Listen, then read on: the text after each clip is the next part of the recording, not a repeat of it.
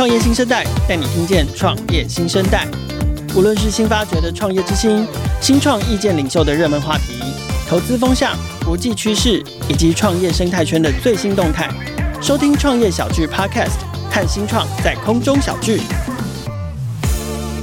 今天来到创业新生代聊天的是一个潮流设计品牌，他们至今推出的单品包括了桌子。还有服饰，可是这些商品对于品牌 Forestable 来说都是载体。他们希望传递在消费之余，也能兼具永续、自然、环保、绿色等理念，让你越买越减碳，让消费不变成浪费。节目现场邀请创业男子双人组合，两位共同创办人哲谦跟元康来跟我们聊聊。我们先请哲谦跟元康跟听众朋友打招呼。Hello，我是哲谦，可以叫我 Jason。嗯，大家好，我是元康。好，元康大家都叫你元康，这样吗？是，OK。好，那个我知道 Jason 是广告业出身，元康是演员，是，可不可以两位分别介绍一下自己的经历跟背景？好啊，我自己是念广告系的，然后毕业以来就是一直在从事着广告相关的呃工作，这样子。我前一份工作其实是在奥美广告这样，但是在广告这条路上，其实有中间有岔出去，稍微游山玩水了一下，我跑去那个。杰伦，周杰伦底下的 潮流品牌叫做 Fantasy，在那边做过一阵子这样子，对，所以其实一直以来，从可能国高中的时候，一直到现在这个年岁，都一直大概在像你说流行文化、街头文化或潮流文化里面。里面这样子。所以你在潮流文化里面长大的年轻人，年轻人，好好。世代，对，没错啦，就是我很喜欢这些东西，我很喜欢去研究他们这样子，嗯哼，对。那阿康呢？呃，我以前是我是篮球运动员，然后念化学工程，然后 然后开始接触，演戏，对，接触模特，然后开始演戏，然后后面也有开制作公司，是就影像制作公司。那当然跟 Jason 的缘分，也就是在他他在 Fantasy 的时候。我们有一些产品啊，平面的拍摄工作，嗯哼，然后开始有接触到他好久了，七八年前应该有，应该七八七八年前的时候，然后那时候就觉得这个家伙，哎，潮流挂的人有的时候会有一种屁屁的感觉，对。对，或或或者是三声也可以痞痞的感觉，对，痞痞的感觉，对，然后但他不是，他会让我感觉到一个。潮流宅男的 feel，有就是有有那么点儿。他比很多人都懂潮流这件事情，嗯、可是他却没有很外显。嗯、然后我我就特别喜欢这种 feel。我只是比较 nerd 一点。啊，对对对对对，你你有一种 nerd 感、专家感，然后然后虽然很多事情，对，虽然很喜欢，嗯、然后知道很多事情，可是就是静静的埋埋在那这样子。就像我们正式开录之前聊到球鞋，就说我们球鞋都不卖的，是。对，收集很多球鞋，可是我都不卖，是这样子。不敢说很懂啊，就是很喜欢研究这件事情。好了，你越说你就越 nerd，那种感觉就越重。对，因为那时候就有感觉到这个人，哎、欸，跟一般我们。我至少我平常接触，但我不是说那些人不好，或者是他们怎么样，是很特别，风格不一样。对，那风格哇，我喜欢这种研究感大过于他在追求他那个表面的东西，酷啊，炫啊，然后永远抢限量啊的这种感觉。是，是 OK，所以潮流是你们俩之间共同关键字，也是结缘的开始。没错。可是创业这件事情，不管做什么，决定创业这件事情是谁谁开头的？其实我。对，Jason Jason 开头，因为我从去年下半年的时候离开澳美，那我就在想说，哎、欸，在这个人生阶段，我好像可以再做一点什么样的事情。对，嗯、那就经过了一些聚会，因为你就有时间了嘛，就常常跑一些聚会这样子。然后在那时候发现，哎、欸，我手边的资源以及我现在经过毕业到现在也十多年了。的累积的一些工作上面的 know how，也还有人脉的部分，这些东西哎、欸、加总在一起，我好像可以做一点什么事情。是对。那至于那是什么事情呢？我我就是从我自己心里的那个梦想来去看。对，那最一开始其实就是哎、欸，我想要因为一直浸泡在这个文文化里面嘛，嗯，所以我觉得所有的喜欢这个文化的小朋友们。他应该都有这样子的梦想，如果能有一个自己的品牌，那该有多好。嗯哼，对，能够穿自己的品牌的衣服，哇，那真是太帅了。嗯哼，对，很单纯，就想干这件事情。所以你你反而是因为想要拥有自己的品牌，所以想要创业，可以这么解释。对.那只是在这，因为从算是从年初正式开始启动这个 project，然后不断不断的修正之下，我发现，哎、欸，我们好像可以越做越大。嗯哼，对，所以才才慢慢的一直去修正，一直让它不断的去长大，这样子，我们没有去局限我们自己。所以那个 original idea 也是来自于 Jason。对，可是我不确定，就是说你你你有了想法，你有了一个品牌。嗯，好，然后想做自己的品牌，问题是那个品牌是什么？产品是什么？产品会是什么样的风格？它要传递什么样的价值？这一件事情，就是说有了想法，你就确定做法嘛，因为。比较多的媒体露出，其实现在都着重在你们现在的这个产品，就是买 T 恤送那 NFT 的这个发表上面。可是我想回到再开头一点点，就是说你们一刚开始想要有自己的品牌，可是你们打算怎么做？然后你们有设计了什么什么路径吗？或是设计了什么做法吗？或者是做了什么样的尝试吗？一开始就有，因为你知道。很多的创业家其实都有伟大的航道嘛，嗯，所以就是你是一开始就很清楚我的伟大的航道就是这样，然后方向就没变吗？还是你们还有做一些修正？哦，我我我刚才在听杰森讲他关于那个他因为喜欢想要用一个品牌所以可以创业，我觉得那个感觉比较像大家都知道牛奶是一个很好的东西，对对不对？牛奶对身体很健康或干嘛。有些人未必反对了，对，有些人绝大多数的价值牛奶是好的。所以，当你想要喝牛奶的时候，你就开始想着如何喝到新鲜的牛奶，你就开始养一头牛。对，当你养一头牛之后，你就发现，呃，这头牛要养好，它必须要有好的牧草，好的环境，你就开始种牧草，就开始种牧草。哎，你就开始去寻找更棒的土地，对，去建立更好的农场。结果你养着一头。瞬间瞬间变两头，再变三头，你就变成一个农场主人。那我觉得杰森在做他的呃这个 idea 的发想的时候，有一点对我而言就像这个样子。嗯、呃，那个时候你已经加入了还没有？是是他今年三月呃没有去 去年去年底底去年底去年底跟我聊这个事情，因为那时候刚好我制作公司。嗯我也觉得有一点点疲累了，然后好想要去换一个环境，去继续的做一些自己想做的事情，对，发挥创造力。对，然后当他跟我提这个 idea 的时候，当然就提到一些关于永续的概念。然后我说：“哇，衣服，因为本身就喜欢潮流相关的东西。”然后他又提到永续的概念之后，二话不说就觉得：“哎，这个是应该要做，而且它是好的事情。”嗯哼。所以才开始了这样子更密集的接触。那当然，在同时，他自己也是一直在这个里面去分享很多他的想法跟他的概念。嗯哼。所以我会觉得，对于这部分，他就是那个牧场的主人呢、啊。嗯嗯。可那那为什么是永续？养了牛就。宰了，然后卖牛排就好了。对，为什么要永续？我我们回归最原始的那个 idea 好了。其实，因为我们这浸泡在这一个消费文化里面，其实非常的久。我以为你要讲牛奶。嗯，牛奶浴其实也不错啦。好，对。那在这个消费文化里面，其实你会看到很多的，不管是炒作或者是过度购买，嗯、就是滥买，对的一个状态出现这样子。那其实然后假货。呃，假货对，那也是衍生出来 另外一种烂烂对对对对对烂或是呃过度制造高级 A 对 A 货。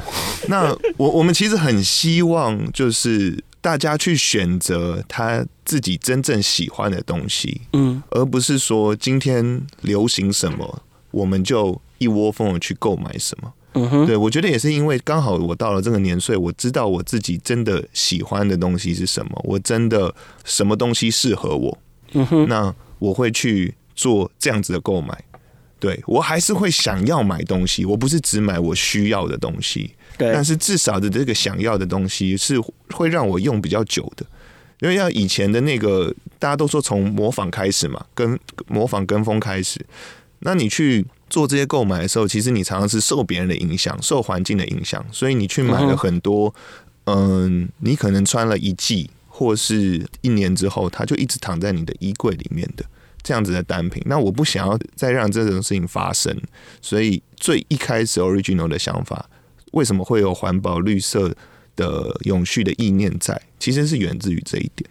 所以这好像也跟你们品牌定名是有关系的。Forestable 这个字是可以拆解的，对不对？对对对对对，就是如果我觉得 Forestable 也好，Forestable 也好，就你爱怎么念就怎么念，反正它是一个自创字嘛。嗯、对，那 For 呢，其实有往前进 （move forward） 的一个概念。那 Stable 其实是稳定的，嗯嗯，我们期许我们的世界是长这样子。那 forest 森林，森林你可以讲说它是环境的部分。嗯、那我们好像可以 able 去做一点什么东西。嗯、那如果你看到我们的 logo 的话，它是一个正三角形。正三角形其实它是一个回收，呃，对，它其实是从回收标章被转化而来的一个符号。那三角形这件事情，它又是一个很平衡、很象征 balance 的意念。嗯嗯、对，对，那个三角形的 logo 其实是我用手画出来的。那那个手绘感其实。它跟自然里面的一些，所以我们的不完美的完美，有时候它自然里面你找不到直角，你找不到一些正圆正方形，那是为什么？那也是为什么它美的地方。OK。那聊聊你们第一个产品，其实第一个产品并不是现在最近发表的这个，在很多媒体上面可以看到的买 T-shirt 送 NFT，就是如果用比较通俗的媒体下标方法是这样。那在这之前，我们先聊第一个产品，好不好？好像是叫做 F Table。这个东西其实就是源自于刚刚我们讲说，我们不想要人家去过度消费这件事情。嗯，那在我的衣柜里面有这么多曾经被我过度消费的。衣服也好或什么，它可能是一些品牌比较 iconic 的商品这样子。那我只是在想说，它有没有什么方式可以让它重生，变成另外一个样貌出现这样子？那刚好那时候适逢疫情嘛，嗯，大家其实在家里，对于家里的摆饰这件事情，其实需求大家会开始注重自己的家里是不是有被装饰，因为没地方去，所以就更注重家里的环境。没错，那。后面你也看到了嘛？其实 Forest Table 后面其实是一个 table 结尾，所以我才想说，我们第一个的产品，哎、oh, 我们好像可以用服装来去结合家饰类的东西，是对，所以我们拆了很多，不管是国内外的品牌，它很比较经典经典款式，对，然后我们重新把它做成跟一张桌子去做结合，然后来去做贩售这样子。Okay. 可是它是大量生产吗？其实它都是一比一的，每一每一每一张桌子都只有一张，对，OK，对，所以老实讲，每一张我都很喜欢，对，虽然都卖掉了，但是就是我我喜欢，但我也心疼这样子，对对对。可是回过头来聊一个概念，就是说，其实一刚开始你们设定想要做的是服饰品牌，以服饰为主要作为产品这样子，可是后来发展发展，我知道包含元康的加入，然后包含你你们也跟。呃，像是顾问啦，或者是创业路上的伙伴聊过，你们越来越把 Forestable 越来越像是一个品牌，它并不只会产出单一的产品线的这个概念。这个概念是怎么出来的？其实当初在谈这个概念，就是在因为 Jason 那边有一个很棒的顾问，他可以在我们在讨论我们的创业的想法上面，会提供一些他相对应的意见。嗯哼。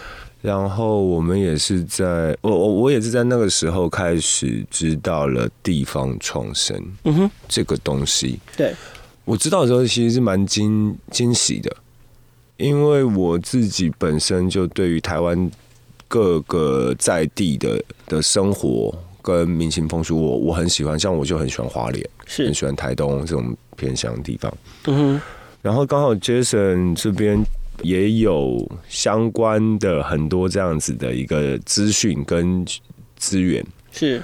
然后我们在讨论的过程之中，就开始跟杰森去聊说：哇，衣服的确是我们最喜欢的事情，但是我们还能做什么？嗯哼。地方创生在这个时候加进来了。嗯哼。一加进来之后，两个人就开始有了更多的想法，因为我们可以去结合更多土地原本。它存在的东西，跟在这块土地上面努力做这些事的人，那、嗯、我们发现哦，我们好像可以再做一点什么，我们还可以再前进到哪个地方？然后后面杰森当然也就有了更不一样的理念，所以他从那个牧场的那个养一头牛的人，开始变牧场的主人了，他就开始规划很大片的，对，很大片的结构跟组织这些地方创生。能加入的地方，这个可以思维转换，对，那个完全不一样了。嗯、在那一刻开始，我们就从那个 fantasy 变成无印良品了。啊，应该。哦，我用你刚刚的形容重新解释，我们已经不是一个只卖牛奶的牧场，是，我们里面任何动物都会有，我们甚至还提供，比方说油层或怎么样子，which mean 就是刚刚讲的，为什么可能我们讲无印良品？因为我们有很多这种你在生活中，在你的整个 life 的不一样的 lifestyle 里面，你都可以用到的一些产品，是对，不管是你洗澡的时候。或者是你要保护你的衣柜里面的皮衣，夏天最近穿不到嘛，像这样的东西。那这些东西呢，都是来自于我们跟这些团队们一起去激荡出来的一些火花，然后去创造出来一个新的产品，这样子。那我们想要用呃 Floristable 这一个品牌去把它做一个，它有点变成一个复活式的一个 lifestyle 的一个品牌。是。那打包了台湾。最在地跟土地相关的这些的产品，最后 eventually 我们可以去对世界去真的再去用这个品牌去销售台湾这样子，嗯，嗯是。好，所以就来到了第二个产品，叫 Forestables 三一三 Collection。我这样念正确吗？可以，可不可以跟我们聊聊这个 Collection？然后它整个消费者的旅程是什么？它好像也不是只有 T-shirt 跟 NFT 这么简单，它背后其实有一个还蛮重要的资讯要传递。这个东西其实它在发想的时候，最一开始其实是跟着 Table 一起做的，哦，跟 F Table 一起去思考的这样子。嗯嗯，那。这个系列其实就是我们第一个算是最 original，刚刚讲到服装的一个系列，这样子。嗯哼，对。那创造出来之后，其实我们一直在思考说，我们到底要被背弄起 T 恤嘛？对。那我要怎么样跟别人有一种不一样？被你讲，好像跟丝丝一样哦。对，对，都是 T 恤，我要怎么样跟别人不一样？那以及如何去把我们想要传递的这个讯息。嗯，我因为我们品牌一直在强调说，我们做东西，我们要传递的是传递讯息这件事情。我们到底要怎么做，去让这个东西它相对更有意义一点？这样子。嗯哼。那某一次聚会上面，一样是呃，我的就是蛮好的 mentor，他们给了我一个 idea，是说，哎，最近他们其实有在做跟碳权相关的一些研究跟事业这样子。那哎，maybe。碳权这件事情，它可以加入你的这整个 collection 里面哦，去传递更多不同的讯息意义在这样子。对，如果讲说它是一个碳中和的一个商品的时候，其实这个概念，因为永续绿色一直有很多品牌在做，是，但是好像比较没有人去把这个东西去把它放到你的呃产品的东西里面这样子。那一开始我我听到了这个 idea 之后呢，我就是。一样嘛，因为很 nerd，所以疯狂回家研究这样。研究，对对对，就是疯狂研究。所以刚刚就跟我们说，二零二六年欧洲什么要针对什么 对对，对，看了超级多的 paper 之后呢，会发现碳权这东西还是一个很空泛的东西。然后刚好因为那个那个聚会大概在去年年底的时候，是，然后当然同场也有呃一些前辈他们在做，就是跟。区块链相关的事业这样子，那我们就想说，哎，刚好这个 timing 点，这么一个虚幻的东西，这么一个没有重量的东西，应该要结合另外一个更虚幻的东西。对，但是因为那个虚幻的东西，它让这个数位的东西它有了重量了。是探权，你真的不知道是什么东西，但是上链了。对，因为上链了。变成一个 NFT 之后，它其实有了重量，是对，所以我们才把它打包成一个，就是消费者，如果你买到我们家的 T 恤，买到我们家碳中和系列的 T 恤，你会有一个对应的一个，呃，我们帮你购买碳权的一个凭证，是每一件 T 恤 average 的那个制造的排放大概是十五公斤的二氧化碳排放，嗯哼，那我们会分配每一个二十五公斤的。碳权凭证，碳权凭证，绿能的碳权。那这个标的，它其实是跟国外的第三方单位，然后这个标的是在台中的张斌那边的风力发电的绿能碳权这样子。所以 over promise 你，让你拿到这件 T 恤的时候，它其实是一个碳中和的一个状态。是，然后它的这个 T 恤，你会拿到一个实体的商品，那你还会有一个数位的一个资产。嗯哼，这个这个碳权就用一个 NFT 的方式来让你取得这样子。对，没错。那等于是我也没有用比较贵的价格去贩售给你，其实也是一个一般我们在台湾品牌看到的一千多块的一件 T 恤。那你拿到了之后，你还会有一个数位的一个资产这样子。那这个资产也其实是有点像是早期支持 Flory Stable 的证明。对，未来我们会给他更多的 privilege。对，人家会在赋能。对，人家会告问我们说，那你的 NFT 到底有什么？能不能转卖或什么的？哦，你我也告诉消费者说，你可以转卖。但我相信现在应该没有价值，嗯，但是随着我们的努力，我们会让它的价值越来越多，这样子。至少可以换一包咸酥鸡，OK，就是 对，就像就像如果我们哪一天真的去炸咸酥鸡的话，应该可以换的，对，就 你可以跟世元咸酥鸡合作。对。我而言，我们的 NFT 就像第一双 Jordan One 一样，嗯，第一双 Jordan One 的时候，不可能像现在卖到哇塞个把万，第一双乔丹，我记得我国中的时候吧。差不多两千两百多块，对，可是它就是一般的球鞋。对，You know，现在的 Jordan One 你买得到两千两百多块吗？我们的 NFT 也是这样子，是你现在就觉得它很小，但它会变大的。要的话就现在先买，到时候再卖。我，我觉得确实这是一个很聪明的应用，就是说，因为毕竟发行 NFT 它未来可以赋能或者是扩充的可能性是无限的，但是在成本上，开发成本上其实相对低廉，可是又有独一无二的价值。那这也使得就是说，除了可以附加价值在你们的 T 恤产品上面之外，也不会造成你们额外太多的成本。这个成本也就不会转嫁到消费者身上，所以才会构成说，像刚刚 Jason 讲的，我们来购买 Forestable 的产品，那它并不会因为哦，它有碳权，它有 NFT，所以它可能。一件就比其他的衣服贵上许多，可是当然，我们前面其实有聊到，就是说服饰产业啊，要来谈谈碳抵消这件事啦。就是因为大部分的服饰品牌现在可能都还是采用说，哦，我的生产制程是全数采用绿能，好，或者是我全数采用再生材料，我我使用有机材料，虽然有机材料有时候又有人权的问题。有些人会说我是用生物基材质，有些人就是比如说开发新的 fabric，咖啡沙、牡蛎沙、宝特瓶沙。甚至放大到永续议题来看，有些人强调是说，我是友善生产、友善制造，我不是用血汗劳工，我没有用童工，我没有用什么。那碳权确实前面都聊到，它它比较现在还比较早期啦，就还不是那么成熟。虽然说。整个世界的趋势就是会朝向将来要开放碳交易这件事情，可是现在至少对台湾来说，这件事情还是一个比较陌生的议题。那你们为什么还是选择要使用就是碳抵消这个价值在你们产品的附加价值上？就是说会不会担心，比如说，好，我我去抵消一个碳排，我去取得一个碳权，其实只是买一张赎罪券，会不会担心有这样的质疑，或者是你们怎么看待？拥有碳权之后会发生什么事？这个事情不只是实质的效益，或者是可能是抽象的价值。我觉得可以分开两块来看好了，一个是产品本身，一个是在制造时候的发生这样子。那我们在做的事情是，我们在制造的时候，我们去抵消了这个所谓的碳排放。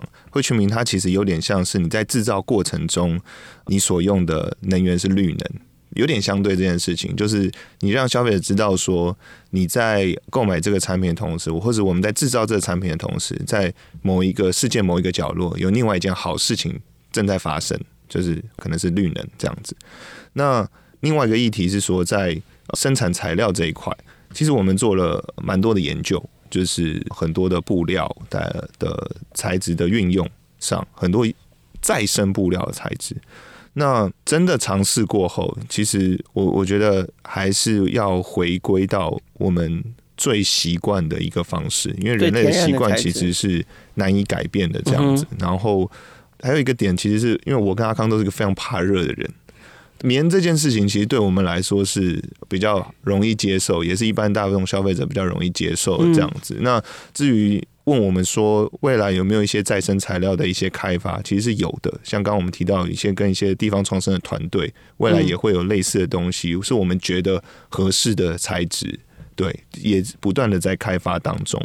嗯，对。那讲到碳权这件事情，其实为什么会选碳权来去做？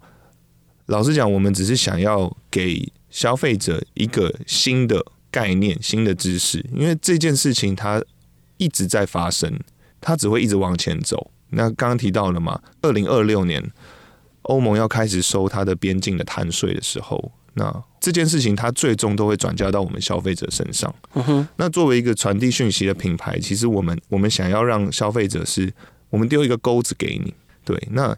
什么是碳权？什么是碳中和 T 恤？诶，我看到的时候，我觉得这件衣服好看，可是他就说他有碳权，那这是什么东西啊？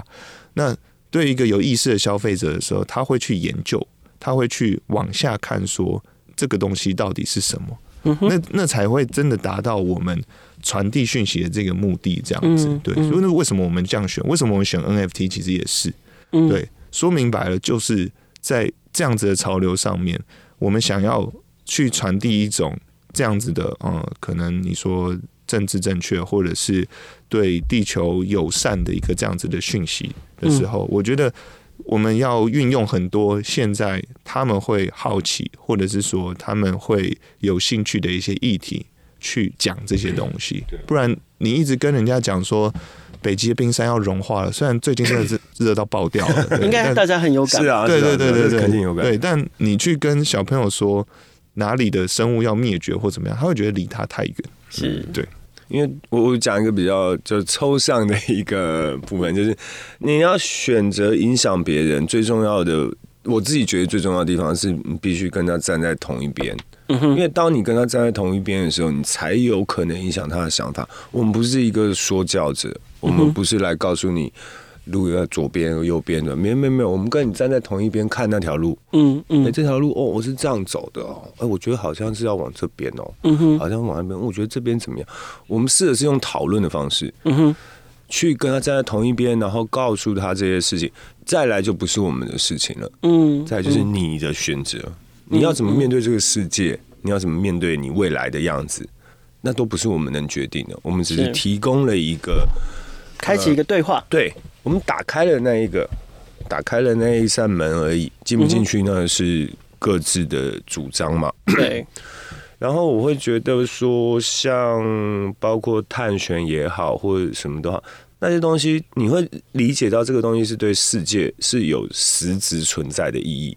嗯哼，然后包括会不会是买一张赎税券这一点，其实我跟杰森也也讨论过好多次。我们第一次碰面就在讨论这个，对，就就在讨论这个，就是哇，那这样子大家花钱就可以做环保。哥，其实你想一想看，你住在一个房间里面，你本来就应该要对你的房间好一点嘛。嗯哼，你本来就应该要哇打扫或干嘛，地球就是我们的房间嘛。你做这个事情并没有不好啊。你花钱买这个吸尘器是错的嘛？没有错，你是为了让这个环境好一点。只是你要知道这些东西是从何而来，嗯，比较重要。对对，我为什么要做这件事情？不是我，我是一个补偿心态，是因为关于这个部分，呃，Jason 后面也有一个计划，是让我们自己拥有能生产碳权这一个机制。嗯嗯，他其实很早就在想这个事情，从我们在讨论碳权的存在的时候，他就觉得，我们虽然现在是透过第三方认证去购买封冰那边的碳权，对，可是他一直在思考的事情就是，我们必须要拥有我们自己的碳权的产出。是他那时候一直有在。寻找，比方说太阳能电板的搭搭建的厂商，嗯嗯、跟刚好我们后面会聊到的一个合作单位——地方创生的合作单位木作达人的一个花莲的计划。嗯，它这些东西它都是有规划的，在执行，让所有的东西变得更落地，而不只是一个空泛的口号。这件事情我们可以在后面再对，我们待会可以再聊一下，是让它更落地而不空泛。可是我我因为就是像 NFT 啊、永续啊、碳权啊，都是一些比较比较新的概念。这么多新的概念加在一起的时候，要跟消费者沟通，你们觉得这件事情容易吗？尤其你们针对 TA 又是 Under Thirty，跟一个一个来吧。因为我或是你们怎么在流程上面设计，让他们自然而然就理解。他就不是用，因为刚元康就说嘛，我不是说教嘛，我一直跟你讲什么是 NFT，什么是碳权，什么是永续是没有用的。那你们怎么在那个流程设计上面让大家就是说，我就接受是有这个东西的，那我拥有它之后，我再慢慢花时间去了解。这当然会回到行销端的一些做法嘛，因为、嗯、因为我觉得潮流文化它首先要有艺术的价值存在，嗯嗯，那个东西虽然有点主观，可是它是必须要的，嗯，就是在潮流的品牌，就是潮流文化这块里面，包括 Jason 他本身也是一个很喜欢设计啊，不管是画画或干嘛，在这里面他当然有他的艺术展现跟艺术创作，是。那这个这个会是一个。打开跟年轻人对话的一个步骤，是，然后再包括我自己在，不管是在演员，或者是一些这样子的一个影视活动，对。影视活动，它也有一个存在的价值，嗯，因为可能我们在对话的时候，我周围的朋友表演也是一种对话，是，嗯，可以去告诉人家，哦，原来，哎，你喜欢这个，哦，你在做这个，从艺术面或者从这些东西去切入。让大家看到这个事情，是我们才能吸收。就是我喜欢你画的衣服，画的图案。哦，你为什么要画这个图案呢？嗯嗯，我们开始慢慢的从这地方切入，包括碳排放啊，或者是这些碳权的议题啦。那消费者要取得这个 NFT 很难吗？就是说钱包要注册啊，就是因为很多人很多人现在其实对于持有 NFT、拥有 NFT 会望之却步的原因，是因为他们。因为搞不懂那个什么链，然后什么钱包，然后什么什么什么提示词，对。其实我我们当初在选择合作伙伴的时候，也有考量到这一点。那我们有一个很棒的合作伙伴 J Car。哦，OK。对，那 J Car 其实一直在推广，就是台湾的呃 N NFT 的像这样子的，不管是 Marketplace 也好，或者发行也好，这样子是。那其实他们有一个还蛮不错的机制，是你只要它有点像是电商、电商网站一样，就是你现在所有人大概都有电商网站的会员资格这样子。对。那在 J-Card 上面购买，或者是你要领取 NFT，其实也蛮简单的，一组账号密码，它就是把你的钱包，所谓的钱包这件事情，它去先帮你放在你的后台。放在他们的后台这样子，对对，那我觉得这个东西其实也大大降低了消费者对于 NFT 的一个门槛。因为说真的，我当初自己在研究的时候，你说 MetaMask 真的把你搞到，就是有时候会呃，好，一直很想放弃这样子。对，那我我觉得是不是？当然会有真的 NFT 的所谓的藏家或者玩家会觉得说，那样子我好像没有真正的去拥有这件事情，就不在自己的钱包里面嘛。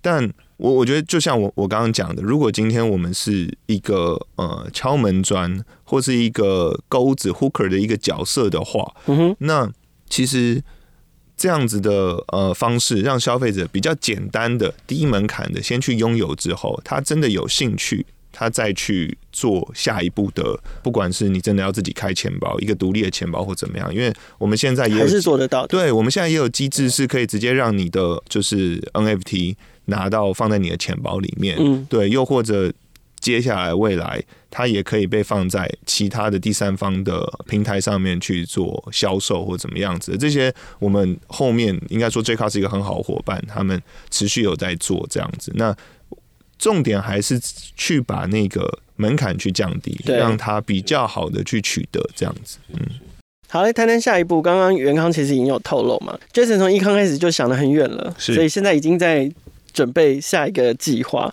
除了碳权交易之外，你们预计还会采用哪一些方式实践永续，或者是在碳权这个议题上面更进一步？下一步是什么？好，就像我刚刚说的，我们其实跟很多的不同的地方创生团队。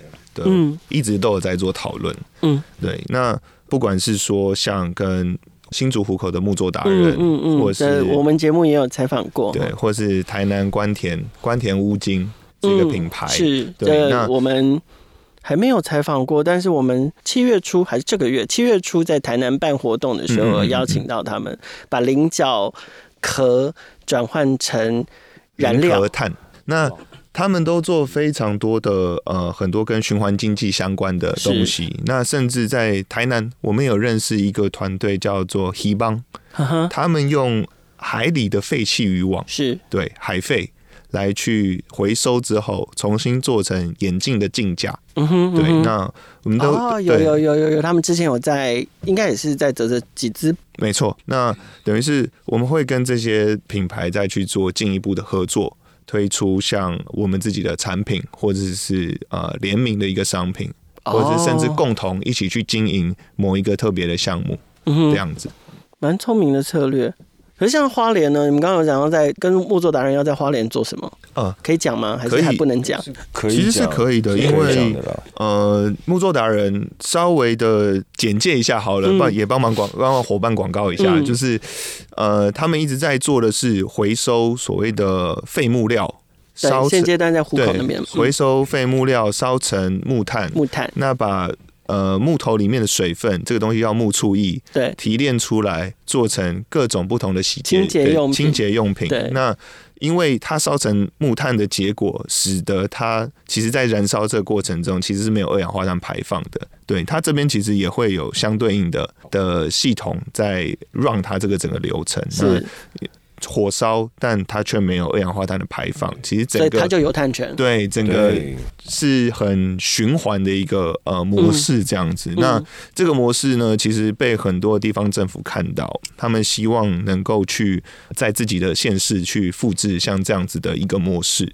对，嗯哼。那花莲可能是我们的第一站。OK，对。Okay. 那因为回头再讲一个故事好了，国产材这件事情，嗯。全台湾呢、啊，一年大概会有六百到七百公吨的木头、木材、木材、木材要被拿来做装修。的进进口，对，进口到台湾来。是，就是我们利用这些东西、这些木材去做呃各种不同的装修，但是里面呢，只有不到两 percent 是我们自己国家的、自己这片土地的原生的原生的木材这样子。嗯、对，那花莲的林务局其实他们就很想要去。推做这样子的推广，因为其实花莲有很大的林场，这样子，嗯、对对对。那这是我们未来的呃另外一个计划，是一起跟着木作达人，我们一起到花莲去呃做这一方面的呃，不管是设计设计也好，或是产品的。调整或是这样这样，然后废料再回收，对对对对，然后再进到那个，对对对，等于是一整个木作循环。因为它，因为木作达人的他那个系统是一个，我们可以姑且把它想成小型的火力发电厂嘛，没错，可以这样讲。嗯，那在一个，因为它有它那个，它其实是把能源。固化的一个过程，固碳。然后这有一个更重要的地方，就是当你在这个地区去进行这样子的一个规划的项目，它同时会增加某个程度的就业机会，是。因为它主主要还能产生电，嗯，它还能产生电嘛。然后在一些花莲的比较可能偏向的地方，如果我们能找到一个适合的场域，嗯哼，去建构这样子的一个系统，是。我们不只可以做到固碳或干嘛，我们还可以增加地方创生的就业机会。因为可能对于偏乡的一些电力上面的供给，都可以是纳入这个考虑这个项目里面的。是，那他还可以卖电，把电卖给台电，他可以会有一定的报酬，然后增加当地偏乡的工作机会，然后包括跟固碳的东西。所以这个是我们觉得我们必须要做的一件事情。它是一个更全面，而且是。对这边，而且更有主动性的事情，是是是是是。好，节目最后要邀请你们来聊一聊你们创业过程哦，因为我觉得作为一个刚起步的新创品牌，你们想要挑战的题目，不管是绿色、潮流、设计，都是蛮大的题目。那第一个想问问两位，就是你们觉得在创业起步的过程中，比别人比较幸运的地方在哪里，或者是比别人拥有哪一些比较多的资源？我觉得用用阿康讲的话好了，我我觉得我很幸运的地方是我有一个有爱的家庭。这这好老的 baby。当我知道，OK，这是雷神索尔的那个爱与雷霆，这样。爱与家庭，对爱与家庭。我我开始决定想要做这件事情之后，其实家里是真的无条件的支持啊。